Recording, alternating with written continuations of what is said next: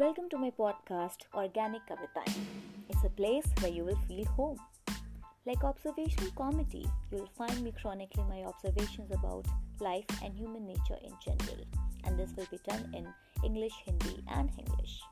And any resemblance in these write-ups to any person living or dead is purely intentional. Oops, I mean purely coincidental. And no animals were harmed while writing these observations except the most intelligent one. So if you find me too satiric or ironic, then it is your guilty conscience breaking your mind.